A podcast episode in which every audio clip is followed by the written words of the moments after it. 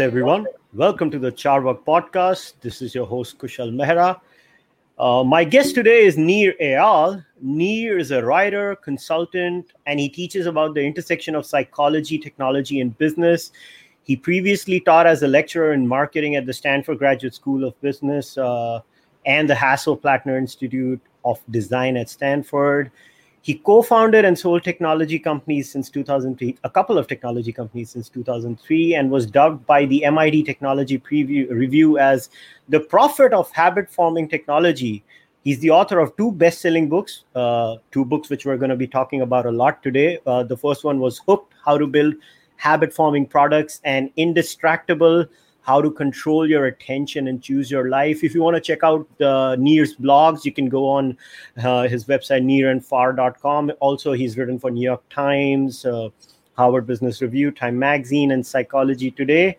And he's also uh, an active investor in habit forming technologies. So, you know, Nir's invested in Eventbrite, Anchor, Kahoot, Canva, Refresh. So, without further ado, I give you Nir. Neil, thanks for coming on the podcast. Thanks. My pleasure. Thanks for having me. So Nir, uh, uh, this one was uh, so when I was reading your books, I was, I was just telling you offline that uh, I usually have this habit before I call someone on the podcast to be very sure. I tend to read the books at least twice. I made a mistake. I've only read your books once, so uh, I'm going to try my best to ask you. Uh, so, so my first question here is that you know let's start a li- with a little bit about your journey how you got interested uh, in the field of psychology and let's say consumer behavior or human behavior in that sense so mm-hmm. could you tell everybody who's uh, who's a listener or a viewer of this podcast a little bit about your background how you got into this field Sure. So I've uh, always been fascinated in how products and services can change behavior. Uh, if I really go back far enough, my fascination with the field probably started when I was a child and I was clinically obese. So I remember uh, going with my mother to the doctor and the, the, the doctor saying, okay, look, here's the weight chart and here's normal weight, here's overweight, and here's you. You're obese. and I went through uh, a very rough period of my life uh, struggling with my weight. And I was also um, you know, I became very interested in how is it that these things outside of me seem to control me? And why was it that food seemed to have this effect on me that I would eat things I didn't want to eat and I was becoming someone I didn't want to become? And when I kind of grew out of that phase and decided to do something about it, uh, I think I always kind of remembered that impact on my life. I mean, I was the, uh, not to get too personal, but I, I was always the, the kid who when when I went to the swimming pool, I would never take off my shirt because I didn't want anyone to see my rolls. Uh, and and and this was this was this was a tough thing for me in my childhood, and I I still struggle. I still have to watch what I eat today. But I think that's probably where this fascinated fascination started for me. And uh, you know, fast forward uh, many decades later. Um, when I started my last company, um, I had a front row seat in uh, Silicon Valley to see what many of my clients were doing in this space. So I was there for the rise of Facebook and Twitter and Instagram and WhatsApp and Slack, and I was amazed by how this these companies were so good at changing human behavior, and I wanted to know what their secret was. And that same fascination of, wait a minute, why do we eat things we don't always want to eat? And how do these companies manipulate our behaviors to get us to buy things that we may not otherwise buy? Uh, I was noticing with many of these tech companies that they use psychological tricks to change user behavior. And so my idea was, what if we could use those same tactics for good? What if we could get people hooked to healthy habits in their lives? And so I wanted to discover this recipe, this formula for how Facebook and Twitter and Instagram and WhatsApp and Slack and Snapchat, what was the secret behind how these products were designed to be so sticky and so habit forming so that I could share these secrets with the rest of the world so that more people could build the kind of products that not only get people to uh, spend their time on frivolity, but perhaps help them have healthy habits in their lives. And that's exactly what's happened. So, uh, Hooked was published back in 2014. I taught a class on the content of that book at the Stanford Graduate School of Business and later at the Hasso-Plattner Institute of Design at Stanford. And the methodology in the book has been taught and utilized in uh, every conceivable industry from education, companies like Kahoot, uh, one of the world's largest educational software companies, uh, helps millions of kids get hooked to in classroom learning using the hook model. Um, companies like Fitbod get people hooked to exercise. Companies like Duolingo use the hook model to help people learn new languages. So that was always the motivation behind how we can use behavioral design tactics for good to help people build good habits in their lives. And then last year, 2019, I published my second book, Indistractable, which is about how to control your attention and choose your life. So if Hooked was about how do we build good habits, I wanted to explore the deeper psychology of how do we break these bad habits in our lives. And I, I, think we can actually have both. We can have our cake and eat it too. We can use technology in a way that serves us while also understanding how to use technology or any distraction for that matter uh, in, in a way that we don't feel like we are serving it.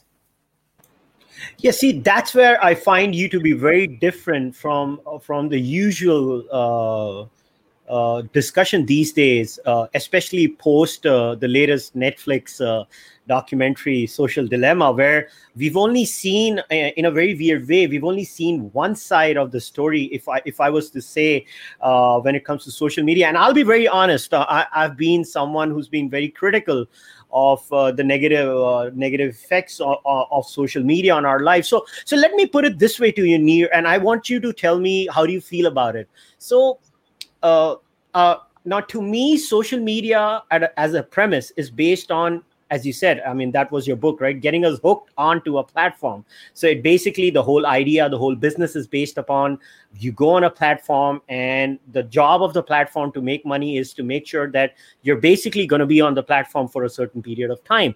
Now having said that that's I mean, I think that's a perfectly legitimate cause. But here's the thing there are certain negative side effects which uh, obviously you talk about in indistractable too.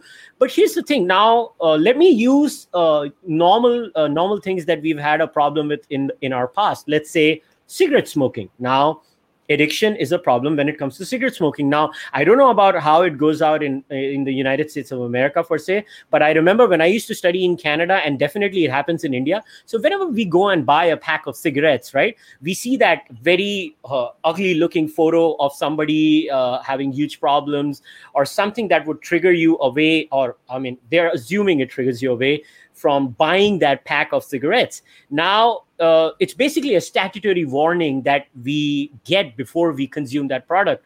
Now, here's my grouse with uh, social media companies per se, uh, where I've noticed that whenever I go, let's say as a new user on Twitter or or Facebook or Instagram or YouTube, uh, I don't get a statutory warning.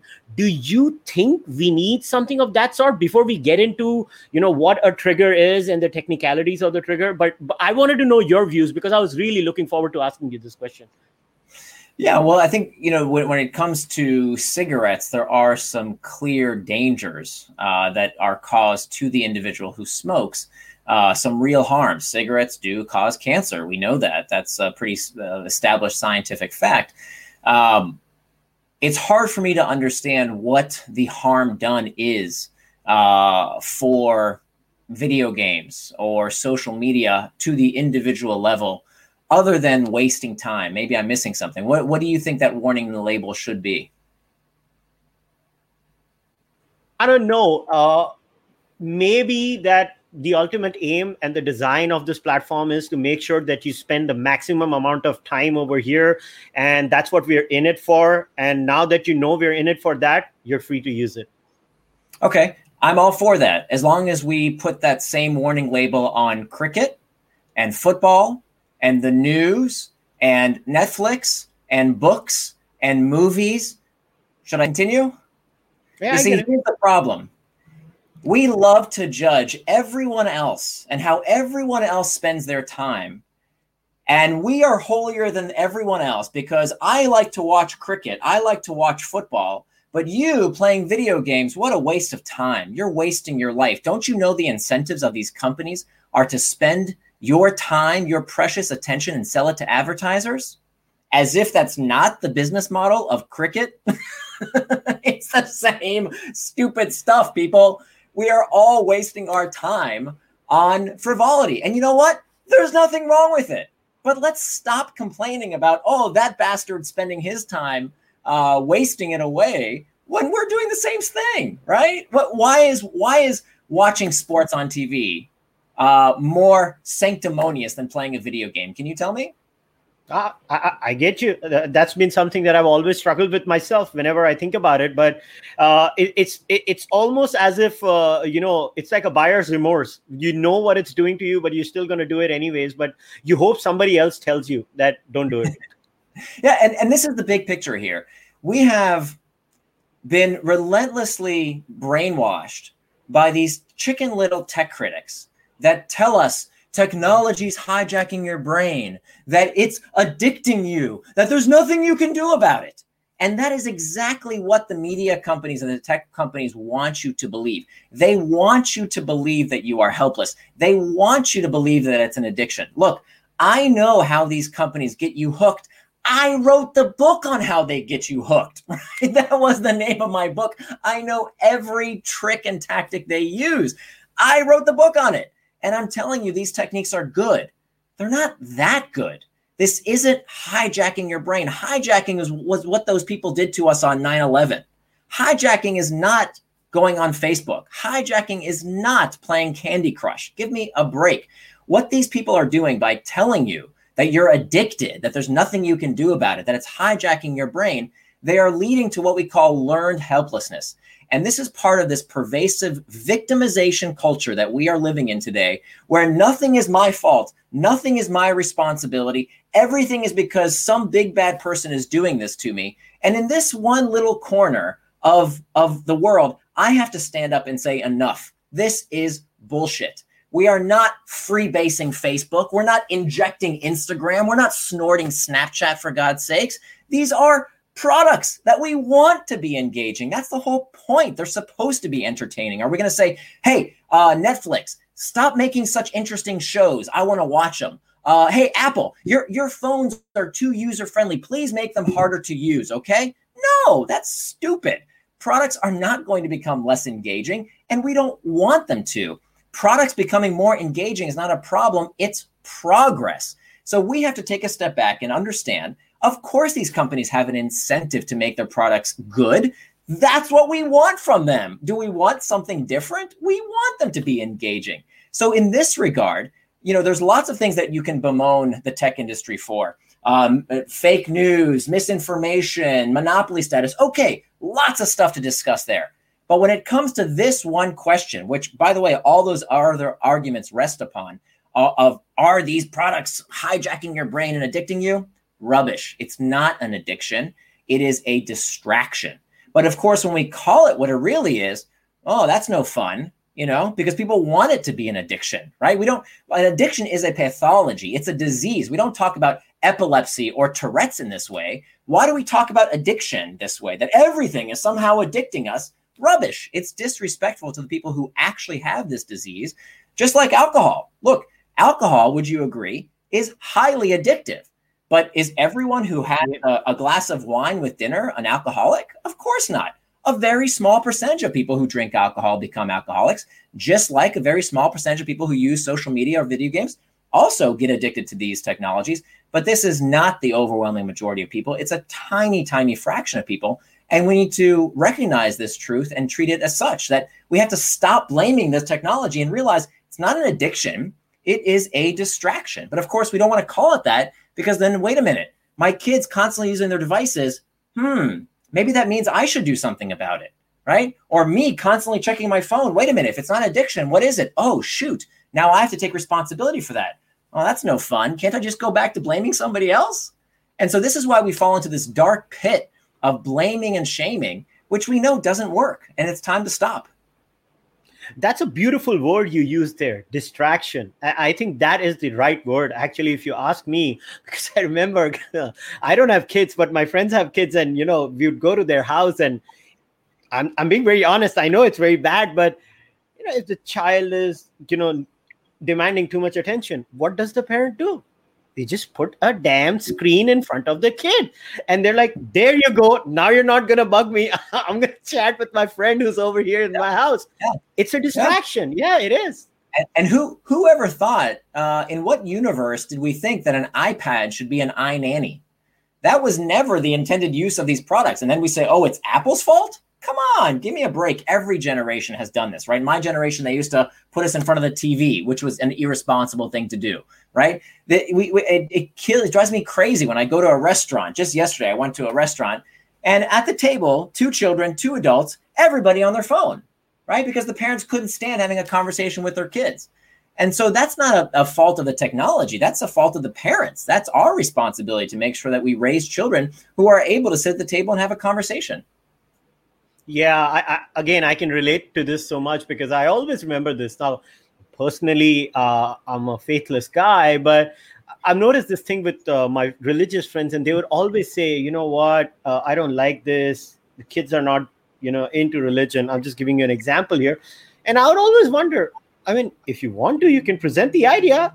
I mean, nobody stopped you from presenting it, but uh, I guess it's always the problem of the other side. And and uh, in a way, uh, the right word to use is that we always like to outsource our problems to someone else.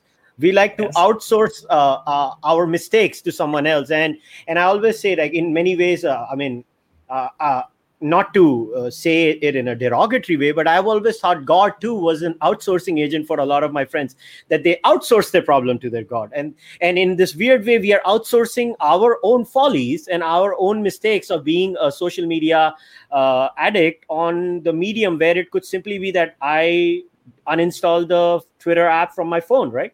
Yeah, and, and this is where I think the what I'm arguing for is not pro tech or anti tech. I think this is a false dichotomy, right? If you want good versus evil, go read a religious te- uh, text, for example, because that's not the real world. The real world is not black and white, good versus evil. The real world is nuance. It's shades of gray. So as much as I am uh, for nuance. You know, look, if you don't want to use Facebook, if you don't want to use Instagram, if you want to stop using these products, I'm all for that, right? Stop using them, screw them. I, I'm not saying we should use them. What I'm saying is make sure we use them in a way that serves us as opposed to us serving them. So, what I want to help people do is to realize that distraction is what's keeping us from accomplishing our goals, from living out our values. And I think if, if you if you'll indulge me, I think it's very important that we understand what does that word even mean when we use this word distraction. What are we talking about?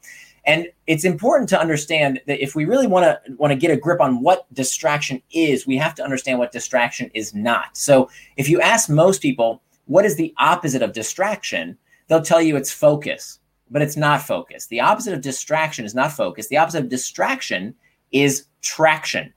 That if you look at the origin of both words, they both come from the same Latin root, trahere, which means to pull. And they both end in the same six letters, A C T I O N, that spells action.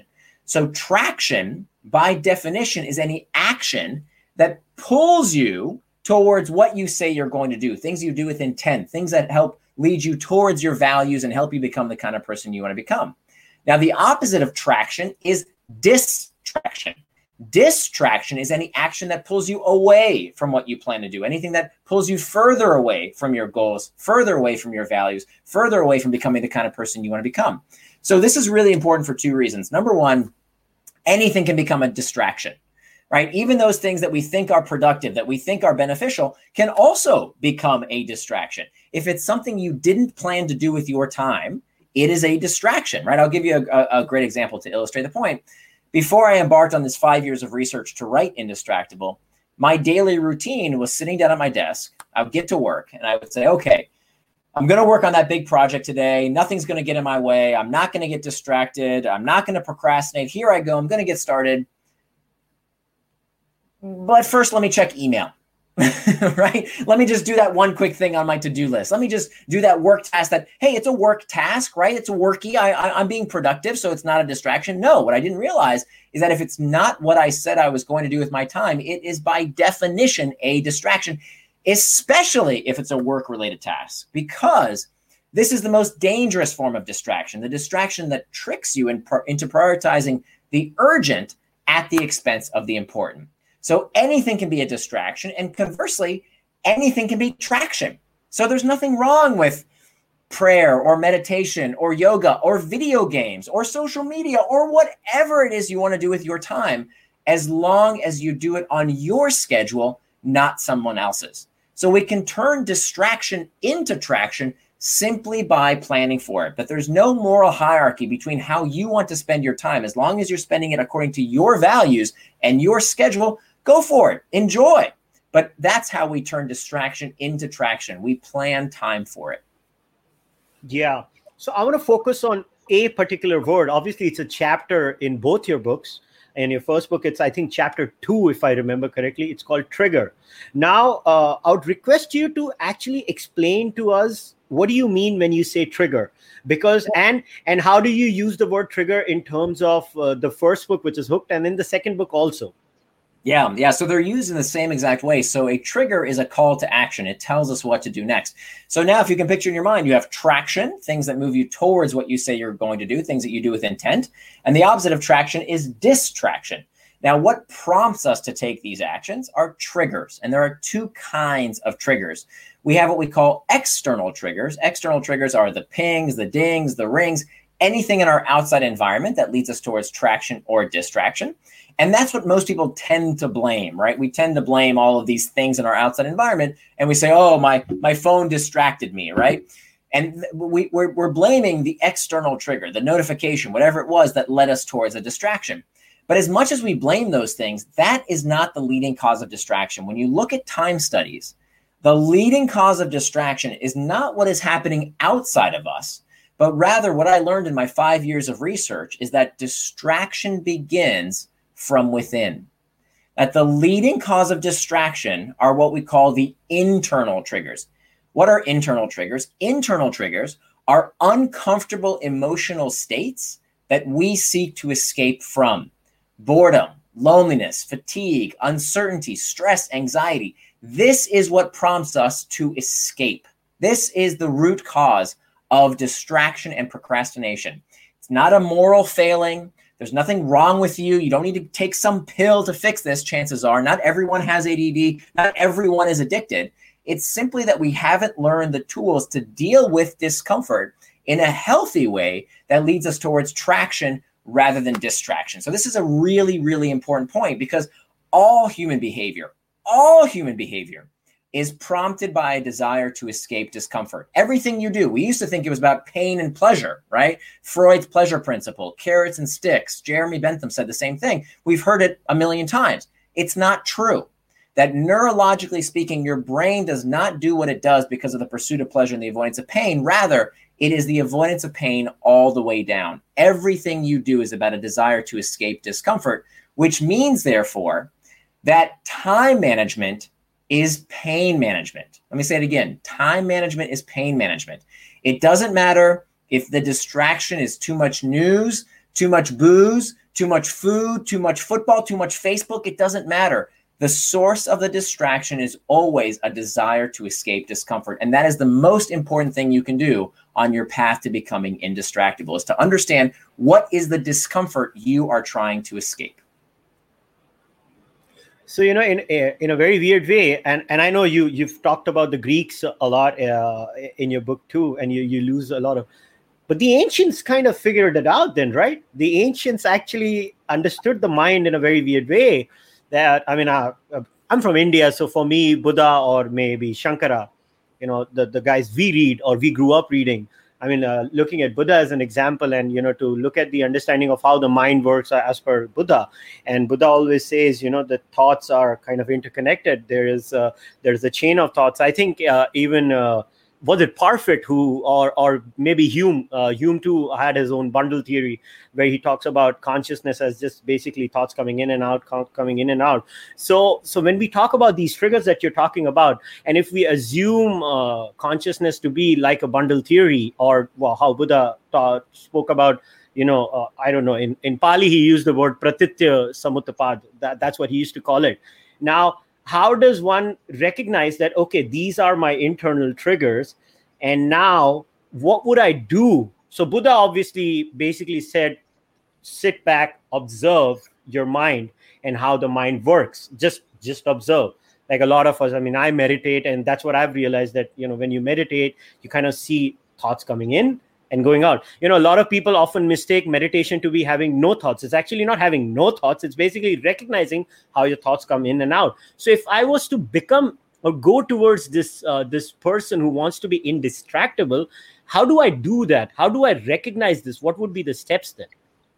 Yeah, so there's a whole section in the book on exactly how to do this, how to master internal triggers. And I, I don't talk a lot about meditation and mindfulness. Not that they don't work, uh, they, they, they're very effective if you do them.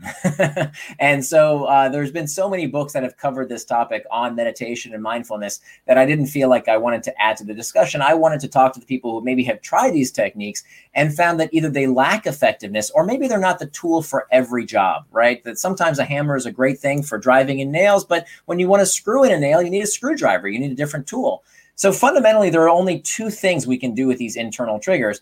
We can either fix the source of the problem or we can learn how to cope with that discomfort in a healthier way. So, for example, meditation and mindfulness can be some wonderful techniques to help us deal with those uncomfortable emotional states that we can't necessarily do something about, right? Part of being a grown up is sometimes feeling bad, that suffering is eternal, that is part of the human condition, and we can't fix every problem. But you know what? Sometimes we have to stop meditating, get off our butts, and fix the source of the discomfort.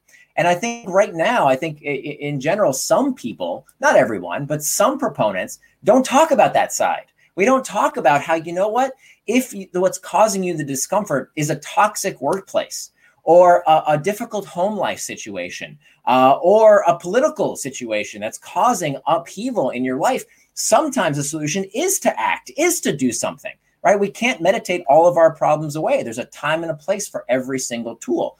So I show you how to recognize the source of that discomfort, the source of that internal trigger, and fix the source of the problem if we can, or learn tactics for mastering those internal triggers. And here I, I draw upon acceptance and commitment therapy. This is a very well studied uh, uh, um, uh, discipline in psychology that we can use to help us overcome these internal triggers, to master them so that they serve us as opposed to us serving them. And I think one of the important points here is that you know I think the self help industry, at least in the United States, uh, has really done people a disservice in that we've been told that happiness is the goal, that somehow feeling bad is bad. And that really has not served people because you know we know that the more we chase after happiness, the more miserable we become. It's a byproduct. It's not the end goal. Uh, and, and and in fact, if you think about it from an evolutionary perspective, being happy all the time, being contented, is evolutionarily uh, a dis, uh, defeatist, right? It, it, it, would not advance a species goal. If there was ever a sect of Homo sapiens who was happy all the time, who was contented with life, our ancestors probably would have killed and eaten them, right? That would not be an evolutionarily beneficial trait.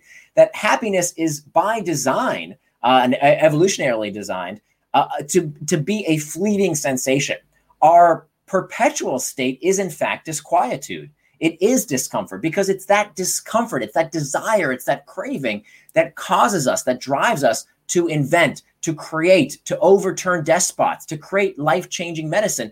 This is what gets us to move our lives forward. So we don't want to escape that discomfort. We want to harness it like rocket fuel to lead us towards traction rather than trying to escape it with distraction. So, so you when you mentioned the entire self-help industry in, America has gone towards happiness. Now, now in the Aristotelian sense, uh, uh, do you think this is actually not what I? Because I think eudaimonia was human flourishing, right? It was not necessarily happiness to be per se. So, do you think they have actually miscon- misconstrued what even Aristotle wanted to say in the in a very, very weird way? Well, I think that you know if you look at the number of uh, books on the shelf that have happiness as the promise on the title, uh, I think you'll see it's it's something people certainly want. People think they want eternal happiness and bliss and contentment, and I think that's an unrealistic goal because what happens is as soon as they figure out that life isn't uh, ever by design something that's uh, constantly rosy and peachy and everything is great all the time. Every time you have a slightest bump in the road, uh, every time you find uh, yourself uncomfortable, you think something's wrong. And I think that's an unhealthy reaction, that in fact, discomfort can be very beneficial right? That we can utilize that emotional discomfort. We can we can lean into it. We can ask ourselves where is it coming from? What's the source of that anxiety stress uh, uncertainty? Where is that coming from? And how can i learn to either do something about it or deal with it in a healthier manner? Uh, something that stood out for me in in your second book which was in part two you talk about make time for traction. And you so I, I love chapter 9 and 10 both where you talk about uh, chapter 9 you say turn your values into time and then you say control the inputs not the outcomes. Can you tell us a little bit about that? I really love that part, section of the book. I was like I, I could relate so much to that.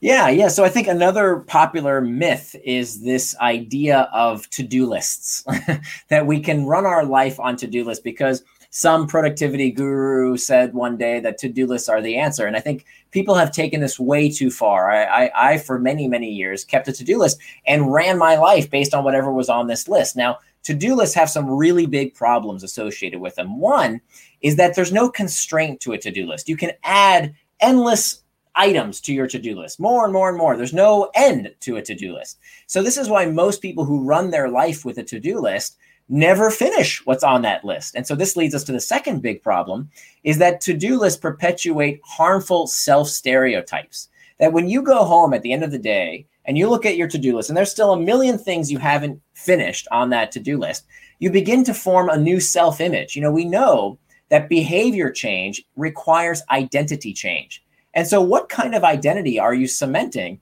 if day after day, week after week, month after month, year after year, you look at that to do list and it tells you every day you are a loser. You did not do what you said you were going to do. You're lying to yourself yet again.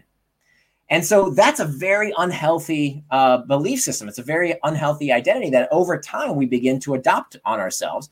And the third thing that makes running your life on a to do list so pernicious is that even when you have leisure time, even when you have time off, to just enjoy yourself. What most people who run their life on a to do list do, they're too busy still thinking about the stuff left undone. This was what my life used to look like. I would come home from work and all I want to do is just spend some time with my daughter or just relax or watch something on Netflix.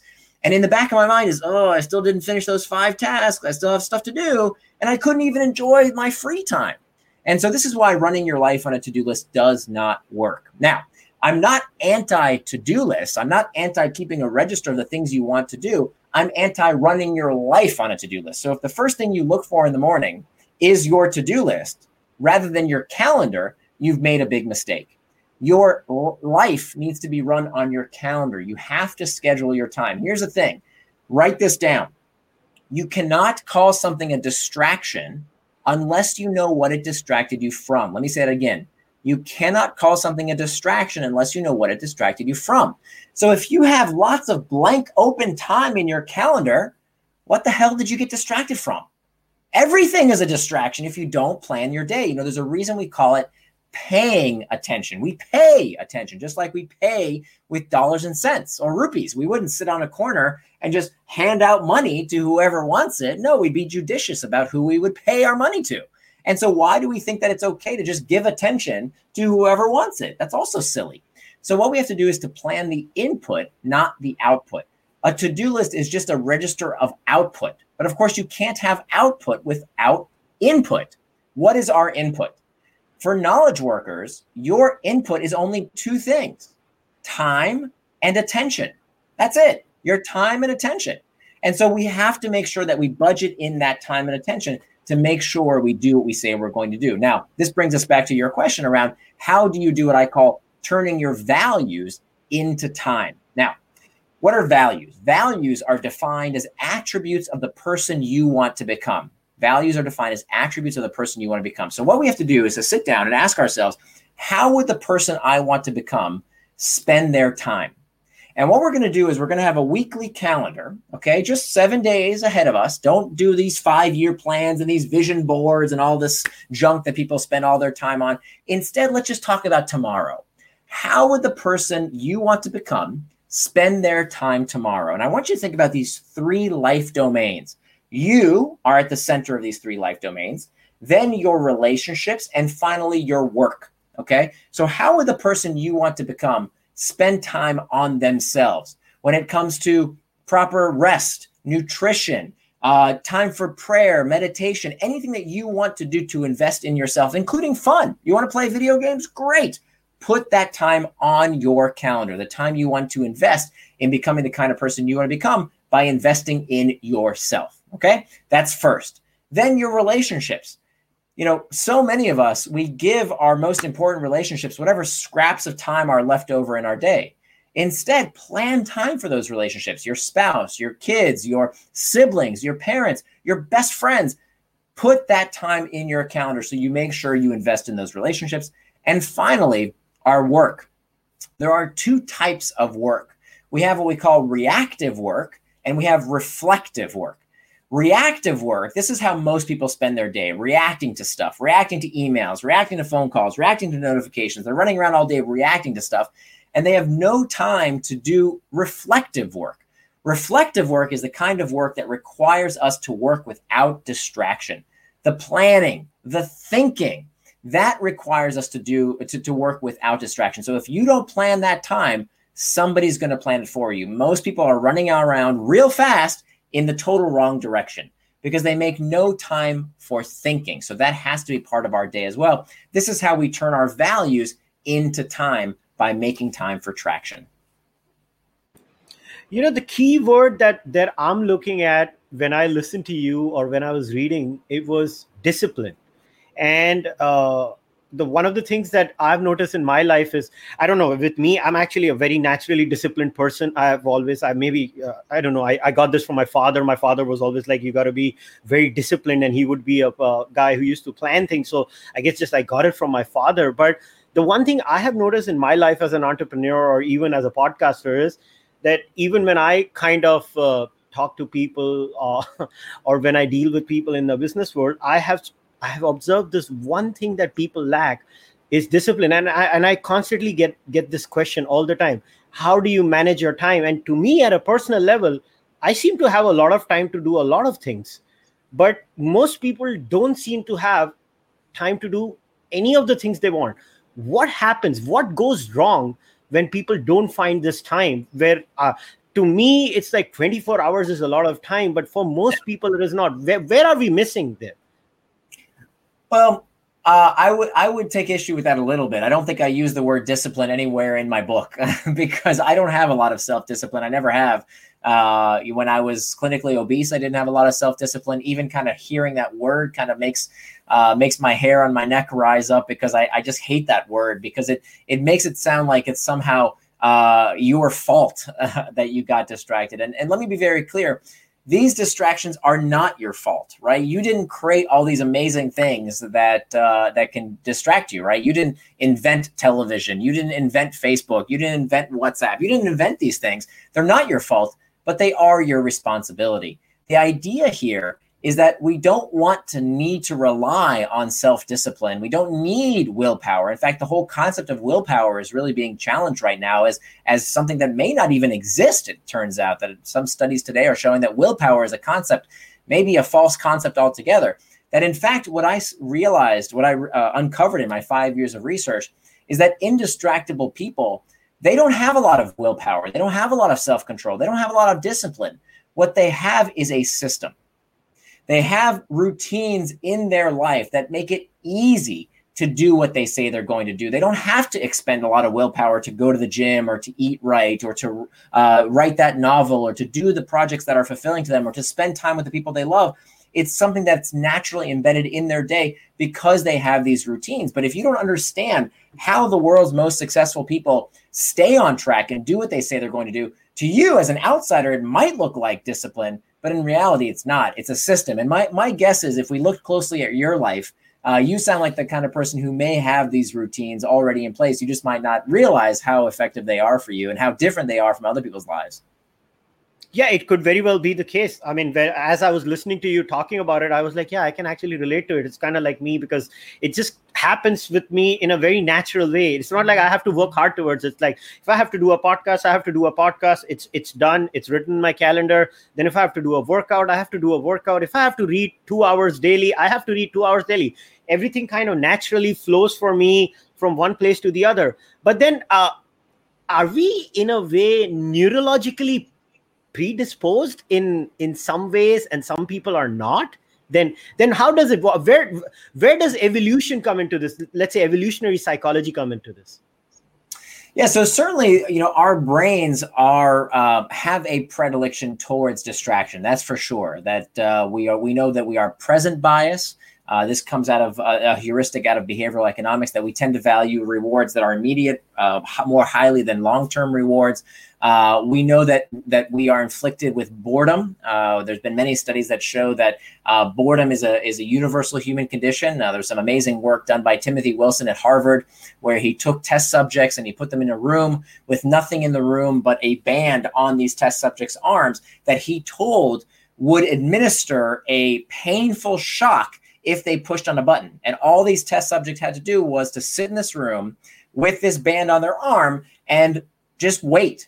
And it was 60% of men and something like 30% of women, rather than just sitting in silence and in boredom, would prefer to shock themselves with an electrical current that they were told would hurt them. And they did it anyway because they hate, you know, we as, as human beings, we do not like this condition of boredom. So I would agree with you that there are definitely uh, uh, conditions in the uh, uh, or I, I, should say preconditions or um, um, adopted traits in our species that give us a predilection uh, away from having a lot of uh, uh, uh of, of focus or ability to to stay on task. But here's the thing. That's not really an argument to say we can't do it. You know, there's so many things that we learn to do that are unnatural, quote unquote, that we learn to do. You know, uh, toilet training is pretty unnatural. The natural thing to do is to defecate and urinate wherever you feel like it. That's natural. But of course, we all learn how to how to be potty trained because we're better for it. And so this is why this is becoming the skill of the century that the world is becoming a more distractible place. You know, if you think the world is distracting now, just wait a few years. We know where this is going. The world is only become, going to become more distracting. And so it's imperative to not only become indistractable ourselves, we have got to teach our kids how to become indistractable, or they're really going to bifurcate into what I think is going to be two groups of people people who let their time and their, their attention and their lives be controlled by others, and people who stand up and say, No, I decide how I control my time and my attention in my life. I am indistractable you know you, you use the words kids there. So before i take a couple of questions from the live viewers i, I wanted to ask you one last question. Sure. and you know before i ask you that question i got reminded of george carlin's joke uh, once he was joking about i don't know which special it was and he he actually spoke about you know all these distractions that we have in our life. And he was saying you know when we were growing up you know all i used to do is sit on the ground and just take a stick and just do nothing. What happened to doing that? And i so when you were talking about it i was like yeah carlin was right. Times have changed and the amount of products that we have in our life just keep keep increasing. And i guess we need we need uh, these kinds of tools that you offer to uh, to deal with them. But you you you spoke about kids. And and and i gave you the example of you know going to my friends houses and they would just put the screen in front of their child and they'd be like okay you're on your own as I deal with my friend. But obviously, that's that's not the right way, right? I mean, that's not how you want to deal with your kids. But so, and you have a in your book, you actually have a detailed chapter.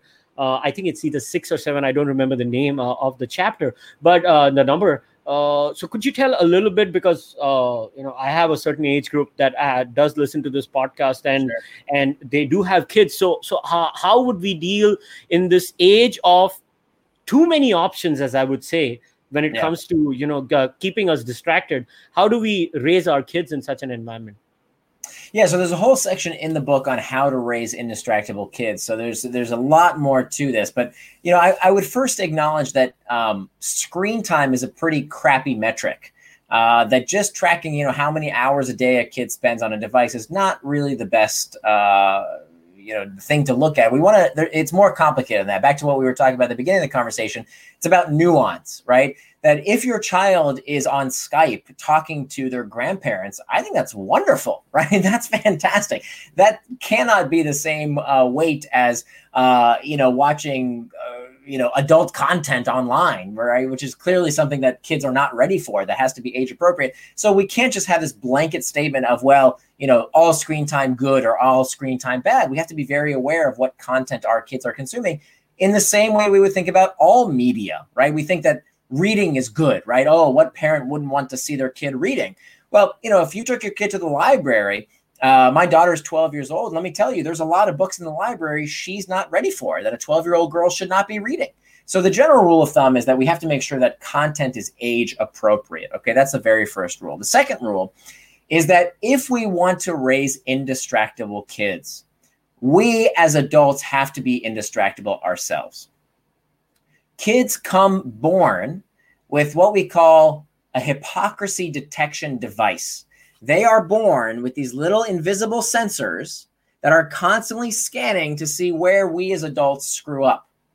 And so you cannot tell your child, stop playing Fortnite while you're checking Facebook or email. It does not work that way. We have to set a good example. Okay. So the best thing you can do to raise an indistractable kid is to learn these tactics to become indistractable yourself and to be a little vulnerable. You have to tell your kid, look, I am struggling with this as well. I am trying to become indistractable. So let's do this together. Okay. That kind of honesty. A lot of parents don't want to show any kind of vulnerability. And it's actually a mistake. We know that parents uh, can, can parent better when they involve their kids in these struggles and are honest with the fact that they're struggling themselves.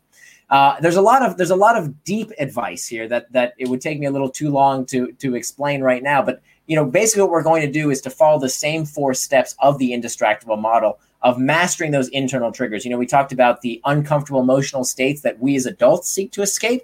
Kids have very similar but but but different customized internal triggers themselves. We have to understand what are they escaping from.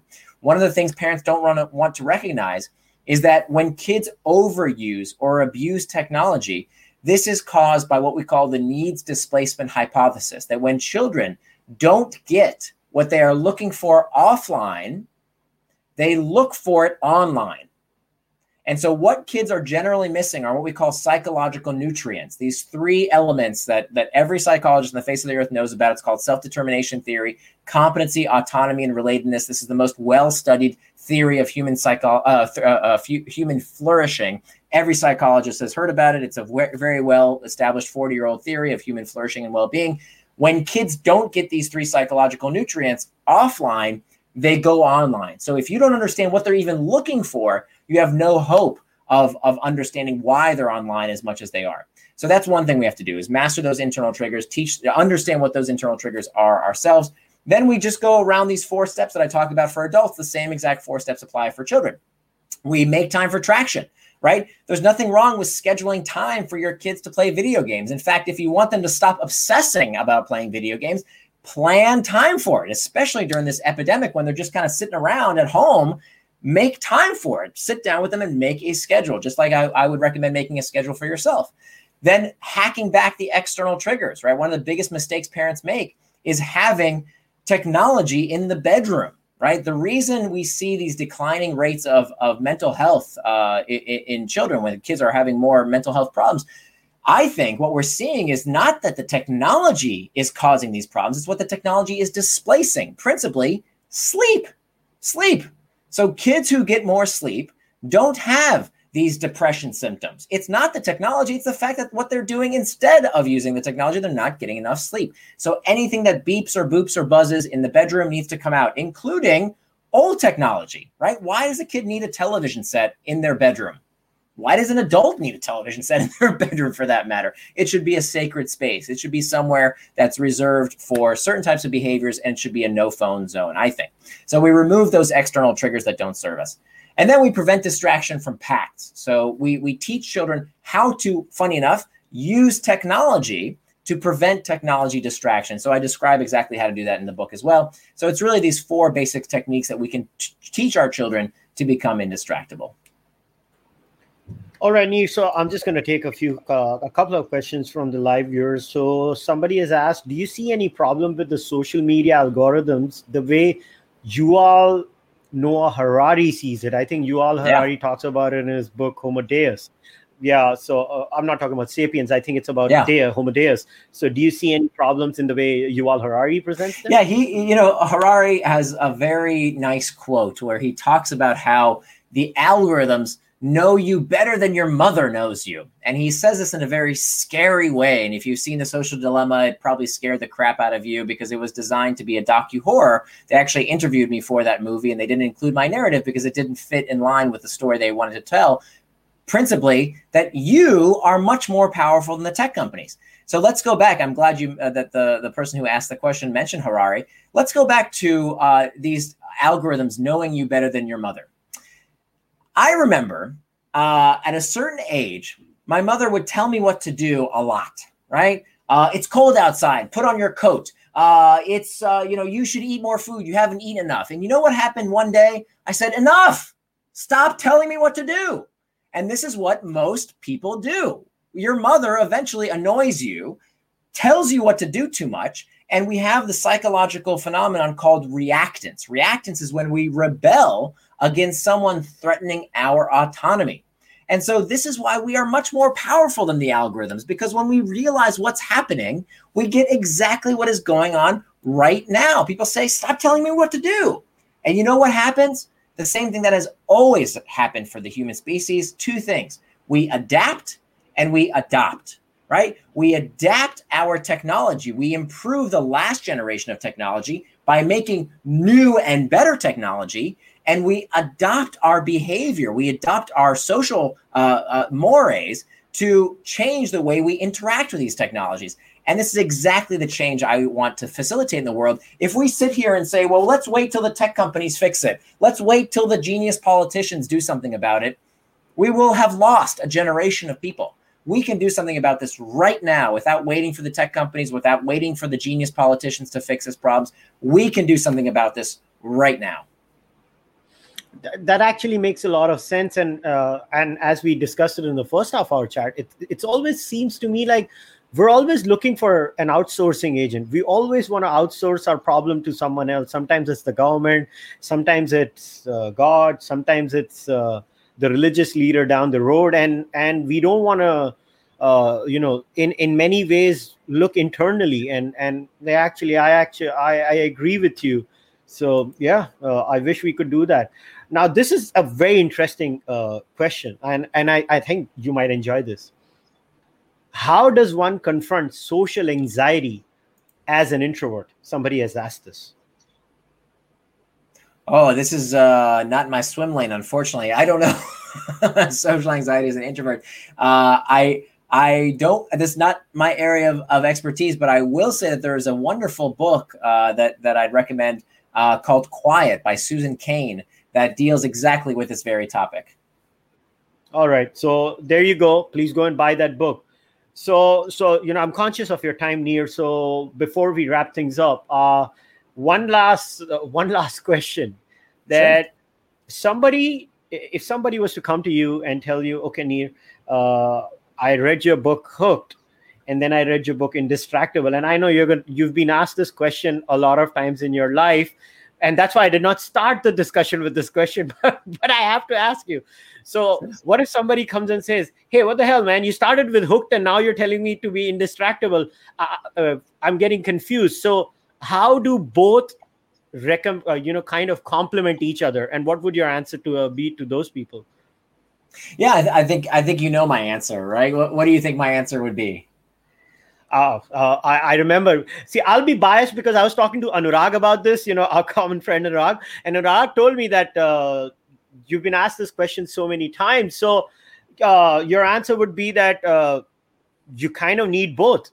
You need both, as in you need the tools to to better your life and that's why you need those tools to get hooked onto them and then you need to know the to know to draw the lines where the tools don't take you over so that you do you become indistractable. So I, I in a way they're both complementary. Am i am i getting it right? You want a job? You should you should be my body double. You're you got it spot on. That's right. That you know we we can use these tools to help us build good habits right? Nobody is getting addicted to fitness software. Nobody's getting addicted to enterprise software right? Well the problem is not that a few companies have have uh, uh, uh sucked us into using their products. The problem is that far too many products suck right? Think about government services, think about local businesses, think about all the opportunities we have to change people's lives for the better by making the kind of products that people use because they want to, not because they have to. The world would be so much better if more products learned from Facebook and Twitter and Instagram and made their products as easy to use and engaging as those big tech companies do. So we need more of this, not less of this. And that's exactly the point of Hooked Indistractable is about how do we take personal responsibility for this stuff and make sure that we can use these things as opposed to them using us, that we can make sure that we can get the best of these tools uh, in, in a way that, that enhances our lives as opposed to diminishes them. Yeah, so in a very weird way, I mean, th- this is the thing, right? Uh, to the, these days, the whole thing, and, and to go back to the beginning of the chat, it's all about you know you're either pro tech or you're anti-tech right? You, you either think tech companies are this big evil and it's it's now becoming and, and you know somebody has asked this question uh, just now and it's actually a very it's all it's become all it's almost like an ideology. You're either in the technology's evil camp and the technology is all good camp and somewhere down the line the truth is suffering in in this entire process. So so how do we get over this dilemma?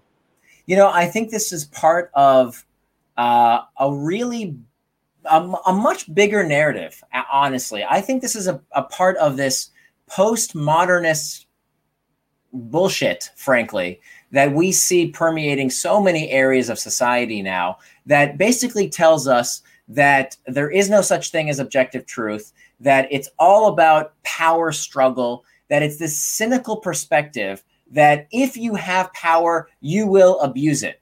And, you know, I just don't buy it. I don't buy this idea that uh, everybody is racist if they're in a position of power, or everybody in business just wants to screw you over. That's what's become with this tech debate, just like so many other debates in our society.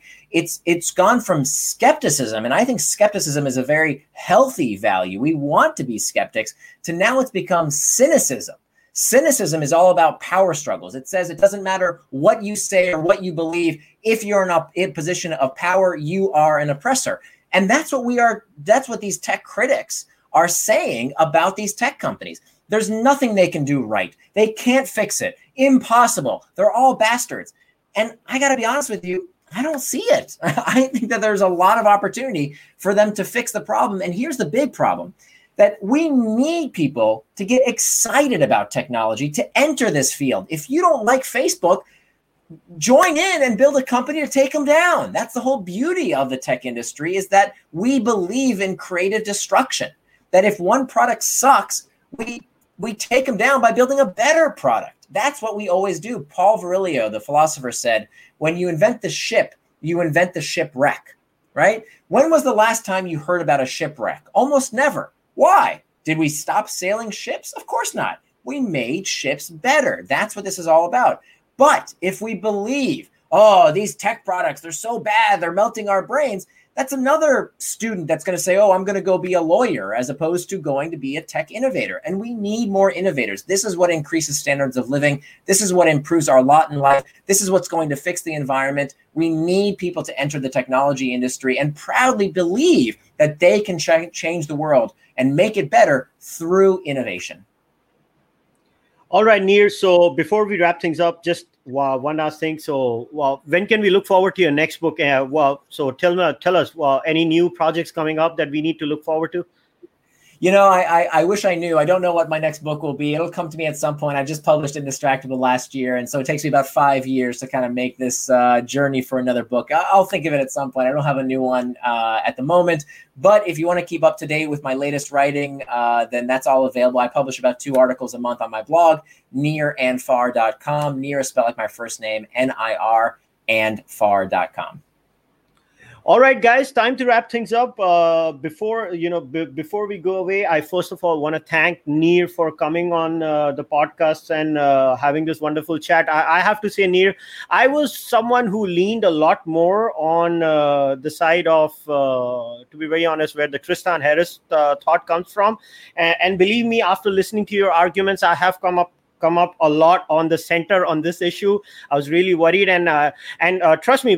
So when Anurag told me, Anurag was like, "You have to talk to Nir. Your thought, uh, your mind will change because Kushal, I know you're an open-minded guy, and uh, you need to chat with Nir." And and I'm glad I had this chat with you. So Nir, thanks a lot for coming on the podcast. Oh, that you know what you saying that just made my day. I so appreciate that. Thank you for having an open mind. Thank you for hearing uh, this this this uh, other narrative out there. I'm so happy that it, it hopefully enhanced your your view of the world. And so, thank you so much for the opportunity to be with you and your audience. Oh, Thanks a lot. Uh, all right, guys, you know the drill. Subscribe to the podcast, like, share the video. Uh, I've left Nir's website address in the description of the podcast, so it doesn't matter if you check it out on YouTube or SoundCloud, Twitter. You know all the platforms. You can go on the description, go and visit Nir's website. You, sh- I highly insist you buy both the books because you will not understand the second book unless you uh, read the first book. So read Hooked and indistractable. You should also subscribe to his newsletter. I think it's worth uh, i'm definitely going to do it. And if you like what i'm doing here please become a member on youtube or you can go on patreon. Uh, i'll see you guys next time with another exciting guest. Until then namaste. Take care. Goodbye